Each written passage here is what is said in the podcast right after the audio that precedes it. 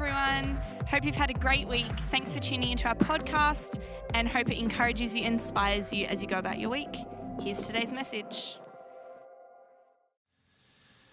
This here, you're going to see a photo. This was one of my most fun trips to the Philippines.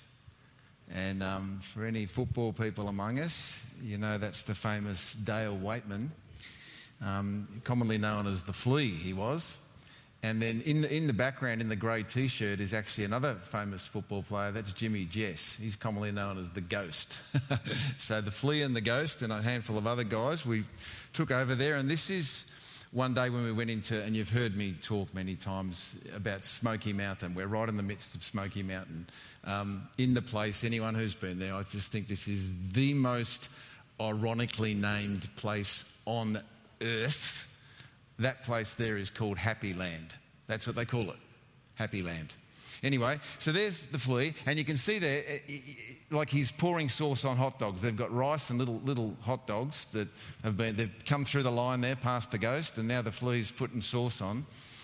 Um, and it's you know like it's it's typical that we often see, and if you've been there with us or you've been on some other sort of trip, you know, that um, like these are kids who do not know where their next meal is coming from, literally.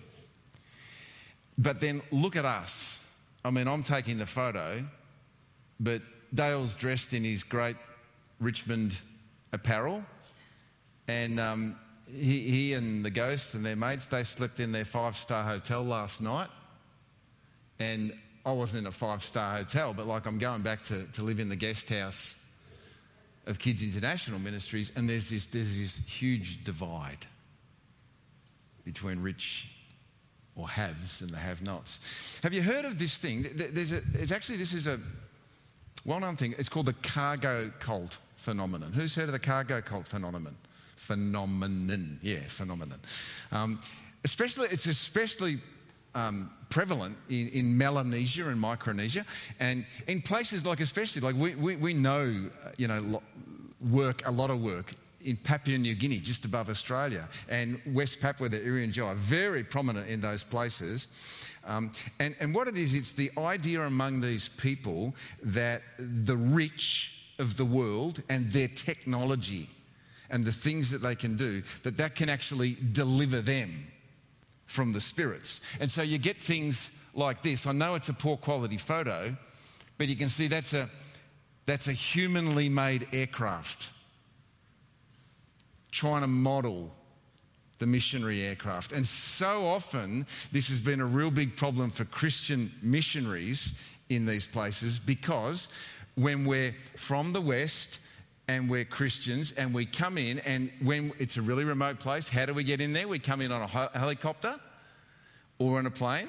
And so in the, in the Dani tribe in, in West Papua, you know, the only word they have for the aeroplane, they call it a wururu, because that's the noise it makes. That's the helicopter, wururu, wururu, wururu. And so they call it a wururu.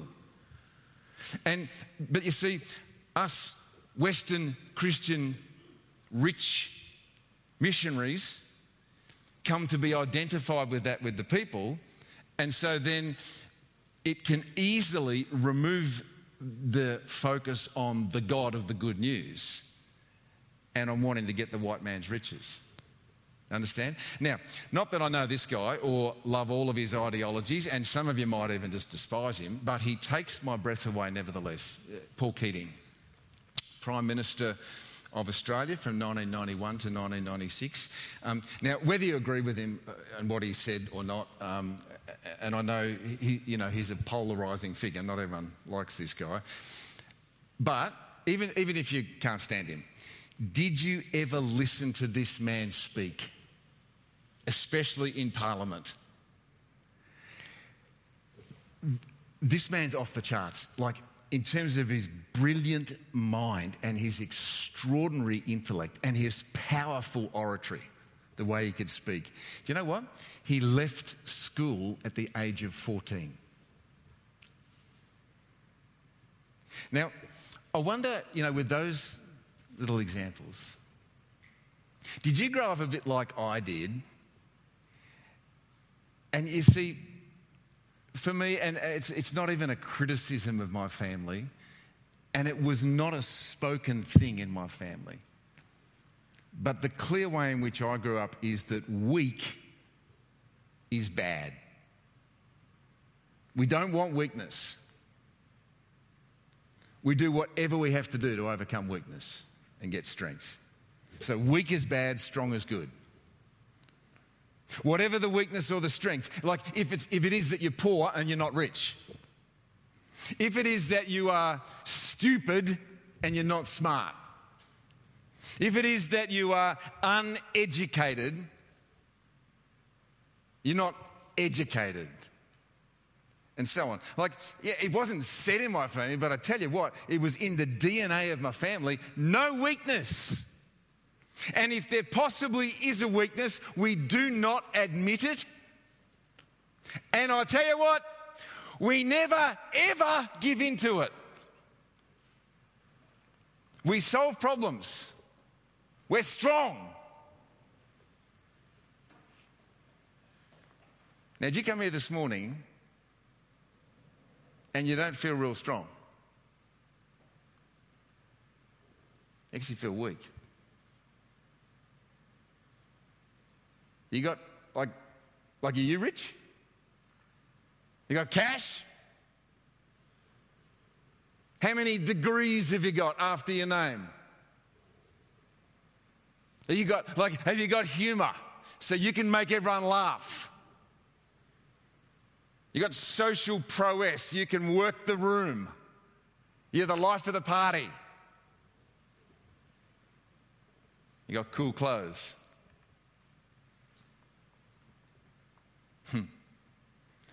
The first century church at Corinth, because we're taking a look at 1 Corinthians, aren't we? Here it is. See, there's Corinth down there. Um, Paul wrote to the church, and in this letter that we're looking at, by the time Paul writes the letter, and he's now on his third missionary journey. Remember, he, he started the church in Corinth on his second missionary journey. Now he's on his third missionary journey. And so, right now, when he's writing the letter, he's over here in Ephesus. And it's about three or four years later. He's right in the church. And remember what we said? Like it was a goodish sort of church, but had a few problems that were starting to surface. And if those problems didn't get looked into and checked off, remember, from little things, big things grow. Any one of these problems, let alone all of them together, like they had the potential and, and the ability to wreck this good church. And if they didn't wreck it, just to undermine it, just to, just to water down any influence it really could have. To take it from being a, like a goodies church to a not so good church. And we all know, don't we? Can't tell me again. You told me every week we've done it so far. What makes a good church, friends? What is it? What's like we've been a little sarcastic. What makes a good church? What are we all looking for in a good church? Preach good, good worship and great preaching. And you know what? Another like it depends on who you are, but you might also add into that list like I, I just want I want a minimum of like fuss. I want a minimum of carry on. What the facts? Oh, I got no carry on, you know. So no, like get rid of those smoke machines and the loud music and the rah rah rah. And then all those other issues, you know, the things that we just spoke about the rich and the poor, the smart and the stupid, the influential and the off the radar those things, they were right there in the city of Corinth where this little church is, remember? And the ancient culture of this Roman colony, it's, it's heavily weighted, even more so than ours is, to the haves and the have nots. And also, that culture prizes learning and wisdom. The Greeks prize learning and wisdom and philosophy, and then public orators, people who could teach it and explain it. And those teachers, remember, they get assessed and they get critiqued by people, not nearly so much on the content of what they say, but much more on their rhetorical and their oratory skill, you know? And so like, is, is, and it's going to be a man in this culture, is the man powerful in the way he speaks? Can he engage his audience? Does he use the classical rhetorical skills? This is a pretty highly exacting society, the Society of Corinth. Years ago, I was a youth pastor. We took all our kids in a bus one Saturday night to the Youth Alive rally, um, and it was pumping. Like there were thousands of young people there, and there were lights, and there was music, there was carry on. Hey? like it was full on. And the speaker that night, it's a long time ago, um, famous, famous, well known household name in Christian community in Australia. And you should have heard this guy speak. Man, he was good. He was funny, funny, funny, like just hilarious. I can still remember some of the things he said. I remember him. I, I'm not making fun of him. I remember him. He had like a handkerchief in his pocket and pulling it out, and then he took off the song that we used to sing. Joy is the flag flown high from. You know, who knows that song? And he took it off in a really sarcastic way, and there was the flag. Flag flown high. Like it was. I thought it was funny when he did it. You guys don't. Wow. I thought it was hilarious. Anyway, really good message. He had the whole audience, and it was thousands mesmerised. Is that the Rod Laver Arena? And then right at the end, he called for a response and he asked people to come forward to give their lives to Jesus. And hundreds and hundreds of kids came forward, including a handful from our group.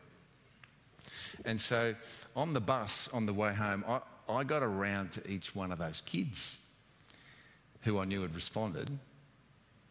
And I checked in with them. And do you know what I found out? Friends, not one of them could tell me what they responded to. Not one. So the next week I called the, the guy, um, Bruce, Bruce Hills, Ange, Ange Smith works for Bruce now. Um, Bruce Hills back then was the Victorian director of, of Youth Alive, and, and, and I, like, like I, I know Bruce, I called him, I explained my dilemma to him politely, and trust me, like he was appropriately sympathetic to my call. And in a very diplomatic way, he said that what he and his executive were already doing to address this huge problem, and I was not the first one to call him and tell him. You see, public speaking and communication ability in Corinth, um, you know, and here at Youth Alive, public speaking, communication ability off the charts. Content of substance, maybe slightly above zero. Hey, look at this with me this morning because Paul, um, here, he's going to wade right into this little aspect of the Corinthian culture. So th- there's things in us for his because it sounds remarkably like the Melbourne culture to me. Um, status, fame, notoriety, education, wisdom. And you know, like we love TED Talks, you know, and we, and, and we tune in to Ben Shapiro and Greta Thunberg and Jordan Peterson and Grace Tame and, and James Packer and Princess Diana. You know, those figures in our world that captivate us. And so here this morning, Paul is going to wade right into that. And what he puts it out there, friends, is that the message of the cross is foolish by human standards. It's in 1 Corinthians chapter 1, 18 to 25. All this, all this wisdom that you see around you, all this success, all this elite, this performance, this brilliance, do you know what? It's actually, listen in, it's actually the opposite to the message of the cross. And that includes in church, in the Corinthian church, what they, where, where, where they were looking and where we often are looking. Not always, but if we're one of the ones that say, I want great preaching, often we're looking there too. And when I say it's important, I've got to save up and re- prepare for my retirement. I've got to save up and get my kids through school. I gotta, I gotta get a promotion. I gotta get a bigger house. You know, look, when we're doing all of that, the, the, the stuff that says that it's influential in our society, when we go looking for that, oftentimes, friends, it is not just, is not just a little different, it is the opposite of the cross. And I know you may not want to hear that this morning, but it is. Look at this in 1 Corinthians chapter 1. I know very well, he says, how foolish the message of the cross sounds to those who are on the road to destruction. But we who are being saved recognize this message as the very power of God. Corinth, remember, it's a Roman colony, so there are many Roman citizens living there in Corinth, and among those citizens, there are Jews and there are Gentiles or Greeks. And the Greeks distinguish between themselves and non Greek speakers. So now, though, what Paul's saying is that in Jesus, whoever you are, whatever you were, wherever you came from, there's only actually two groups those who are on the road to destruction and those who are being saved. No one else. As the scriptures say, he writes, and now he quotes from Isaiah chapter 29, verse 14 in the Old Testament. He says, I will destroy human wisdom. This is God that's saying this. I will destroy human wisdom and I will discard their most brilliant ideas. Whoa. So then Paul says, where does this leave the philosophers? That's the Greek word sophos, and it means like a wise man. Where does it leave the scholars? That's the Greek word grammatus. Um, most likely, here Paul's talking about people who are really learned experts in the law of Moses, the Old Testament law. Where does it leave them? And the world's brilliant debaters. This is sudzetetes. You know what? You know what it means? These are the people who are the disputers. Do you think? Do you think we've got any disputers around today? People who, people who just like to dispute. Do you think that whatever idea you come up with today, there will be someone to dispute it? No. yeah, right. Um, these disputers, all these, all these philosophers, these scholars, these brilliant debaters, friends, listen in. They're captivating, they're attractive, they're inspirational, they're knowledgeable, they're impressive, they're skilled, but God has made all this look foolish and has shown their wisdom to be useless nonsense.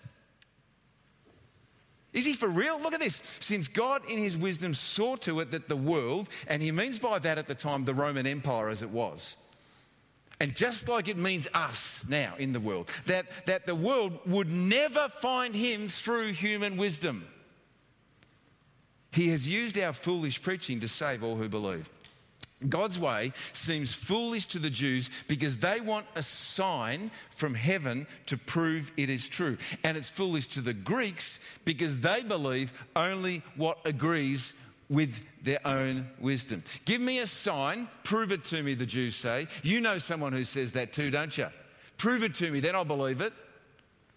Or you also know someone who says, I'm already wise, I've got big wisdom. And unless something fits into my frame of wisdom, I won't believe it. It has to fit with what I already know. Now, look here, now, my friends, because it's a foolish message, and foolish here even means, it, it even means like madness. This is the talk of a madman. That's how foolish it is. Come and we'll find out why. This is so off the way, so out of sorts, so upside down. You know, saying, saying the words Christ crucified, that's actually a bit like saying, well, well, fried ice. We'll fry some ice. Or it's like saying, I'll go to a birthday party. Oh, look at this one first. Look, we always get each other gifts, the brother says, but my brother really killed it this year. Hey? Like, what sort of sense does that make?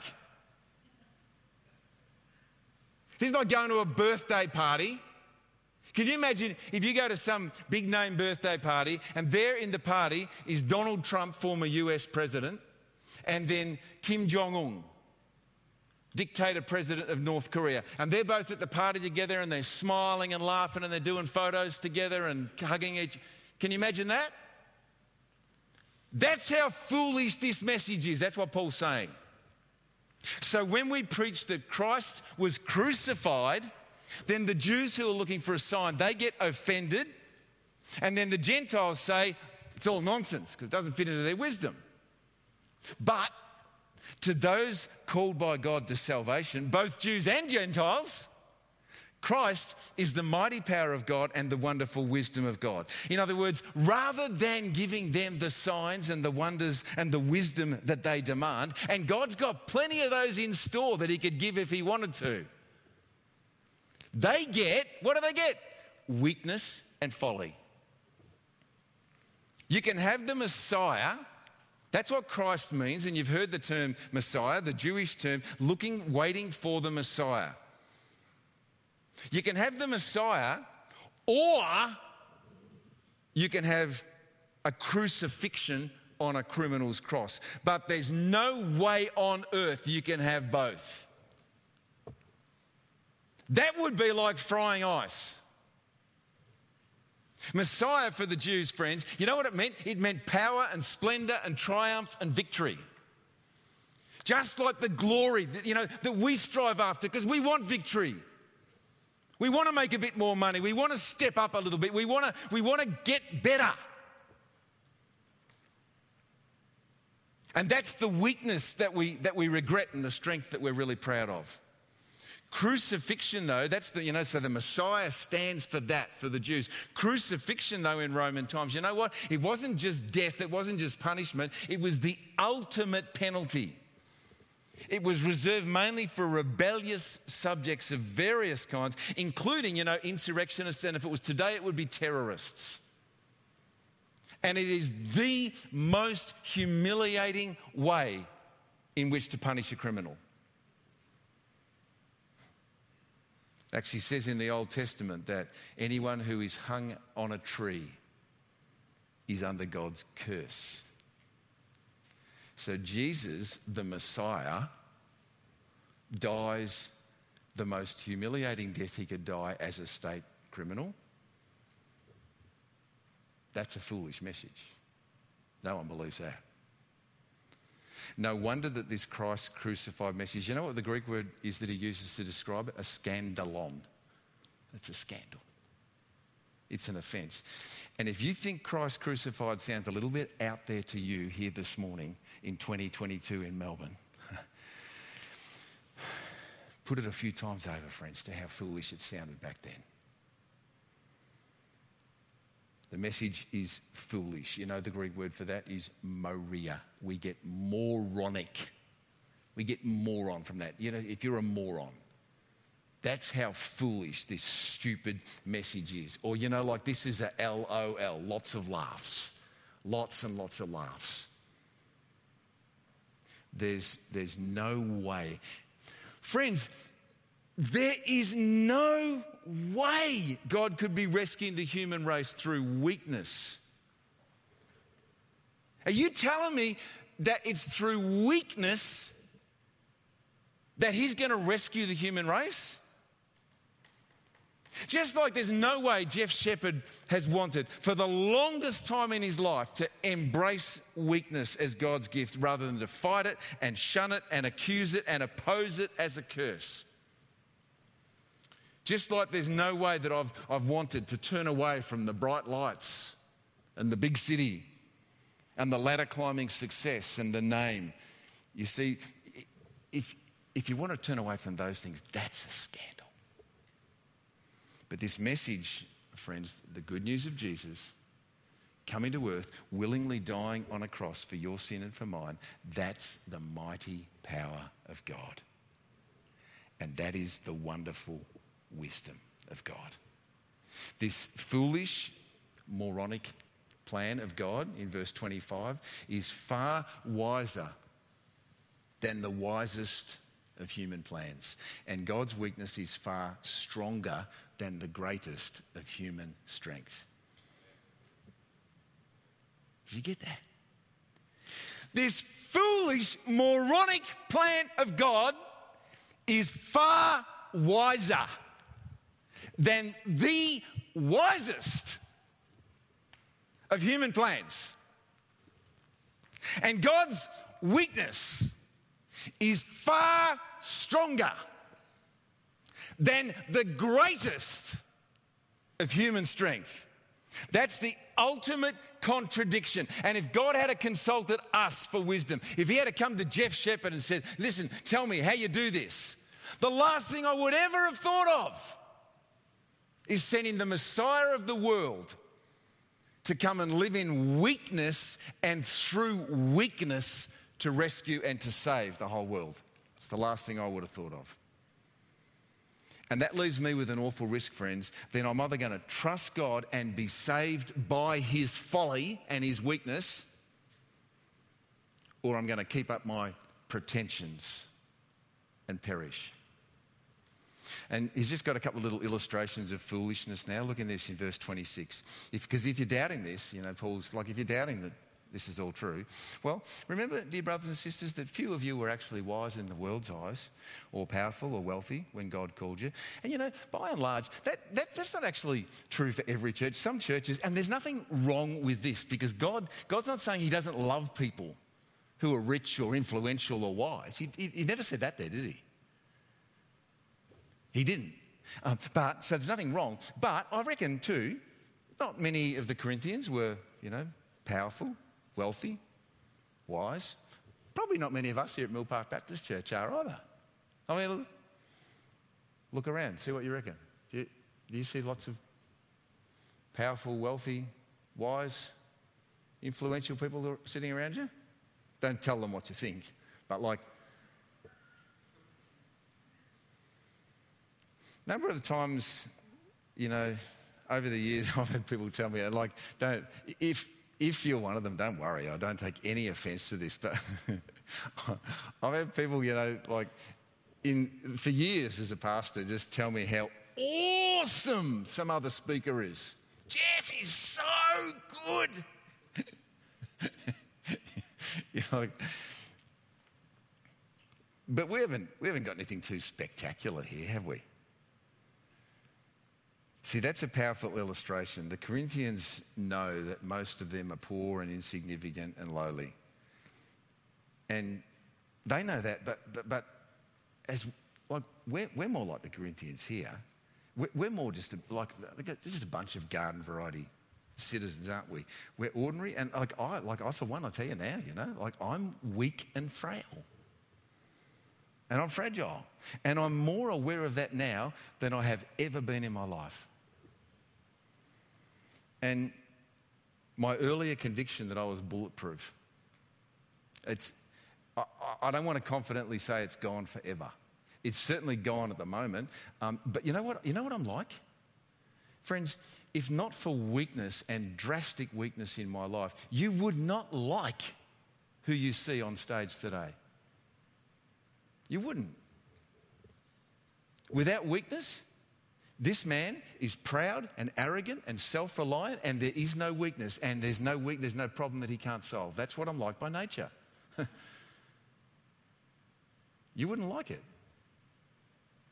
Look at this. Instead, verse 27, instead, God deliberately chose the things the world considers foolish in order to shame those who think they are wise. And he chose those who are powerless to shame those who are powerful.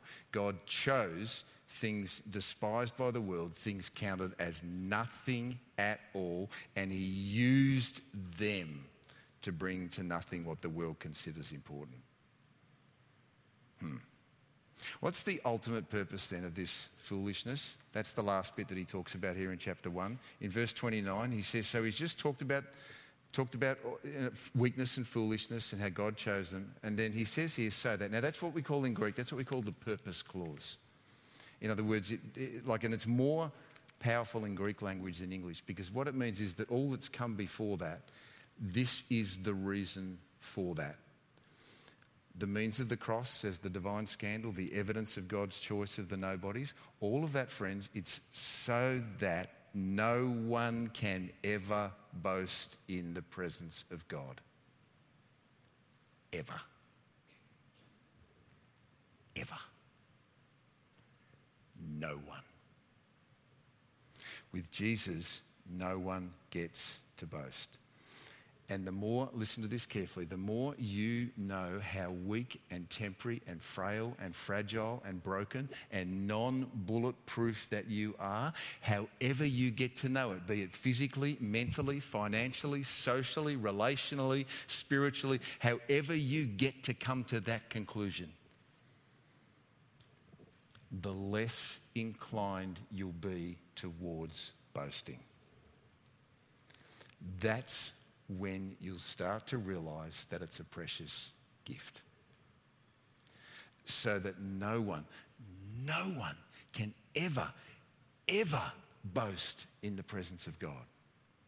If I get saved and Jesus forgives my sin and gives me eternal life, you know what? It has got zero to do with anything that I did to achieve it or earn it or work for it, let alone to deserve it.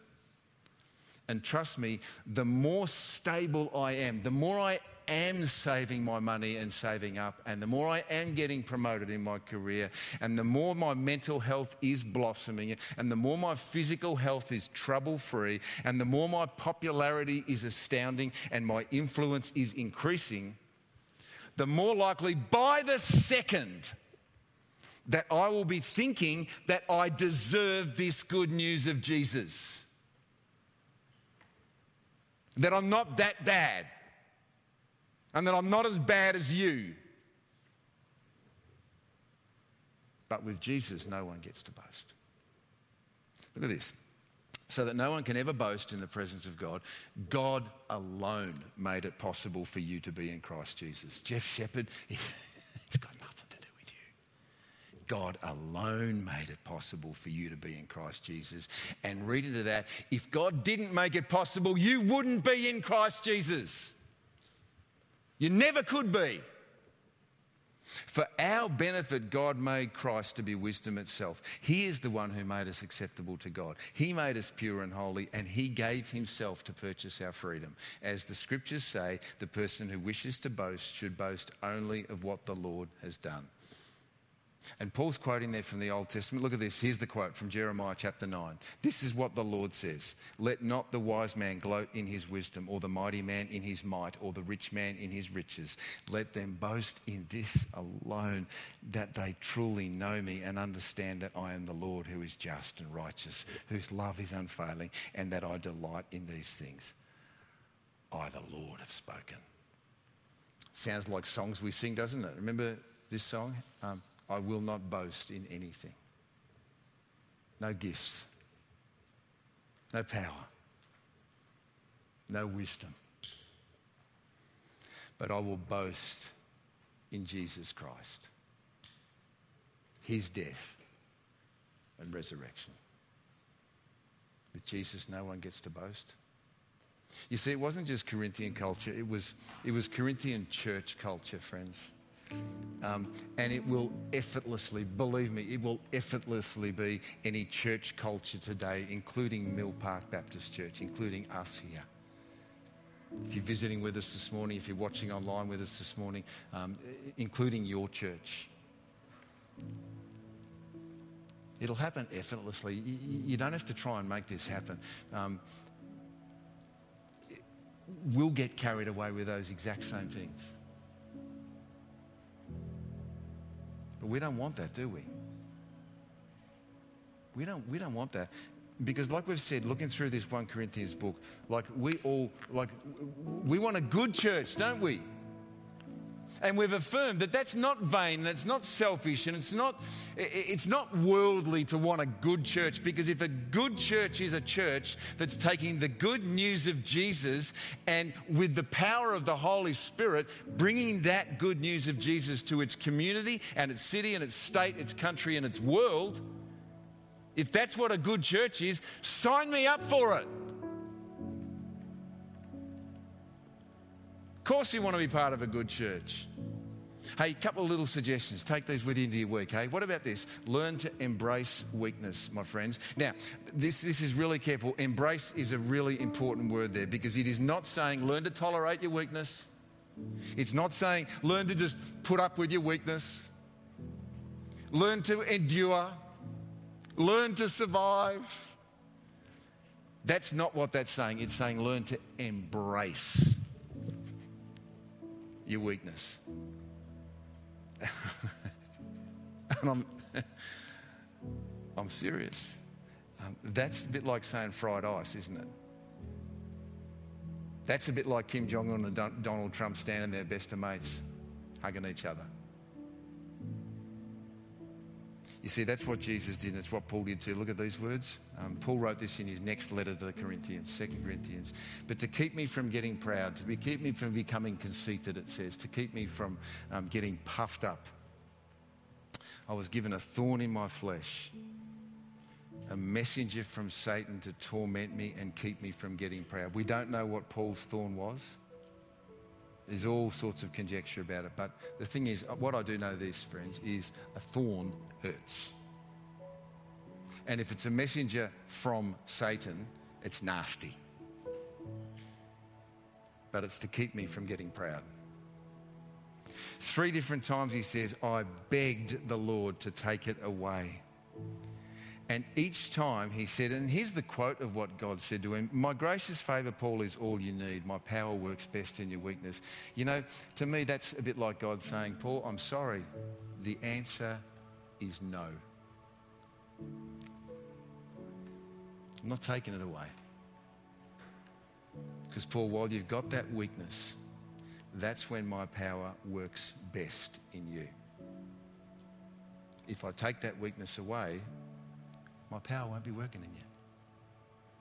So Paul says, Now I'm glad, and he means what he says here I'm glad to boast about my weaknesses so that the power of Christ may work through me. Since I know it's all for Christ's good, I'm, I'm quite content with my weaknesses and with insults and hardships, persecutions and calamities. Why? Because when I am weak, that's when I'm strong. You see, the weaker I am, the more I need Jesus. And therefore, the more Jesus gets seen and noticed and given credit.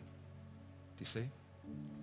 With Jesus, no one gets to boast. And the other little suggestion is this if we cultivate confession, because confession leads to thankfulness. When we're confessing to God the, the, the myriad of ways that we're thinking and being motivated and talking and acting and that, are, that aren't right. As we're confessing those to God, it's also making us thankful because we realize not boasting anything except for Jesus and his, um, his grace and his wisdom and his mercy in rescuing me. So keep looking, Jeff. Keep looking for the evidence of where you get right off track with Jesus. And especially, Jeff, when you're proud and you, and you want to be self sufficient and self reliant and self righteous. And, when, and Jeff, when you start feeling entitled too, when you start thinking that you're entitled to God's love and His favour and His prosperity and His goodness, it's all a gift, Jeff. Look at this. God saved you by His special favour when you believed. And you can't take credit for this. It's a gift from God.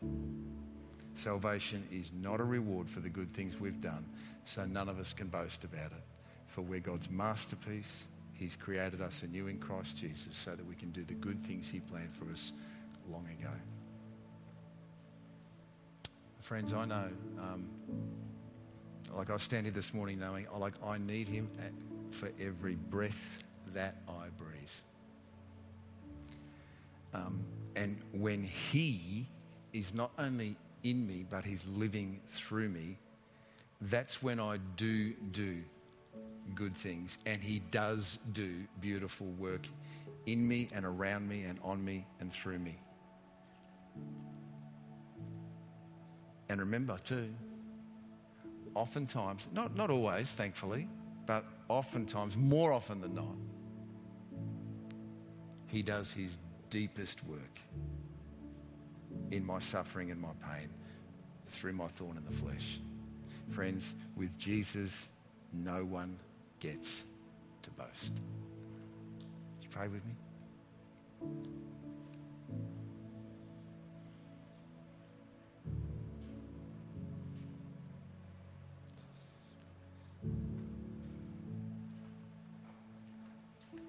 Holy Spirit, we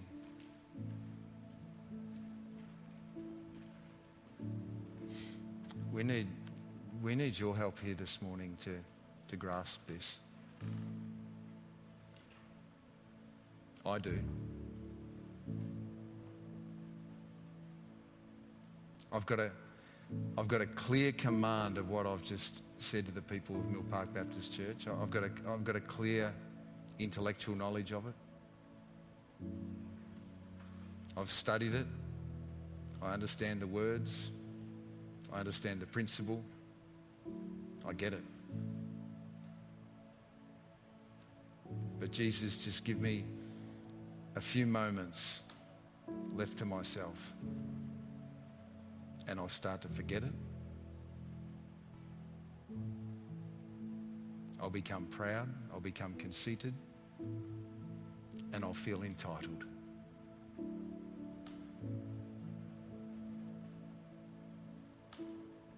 And I, I figure that I've got a, a fair few fellow travelers here with me this morning, too. So, Holy Spirit, would you please? I, I, I humbly ask you now, would you please just do a special work in this time to brand this message into our hearts?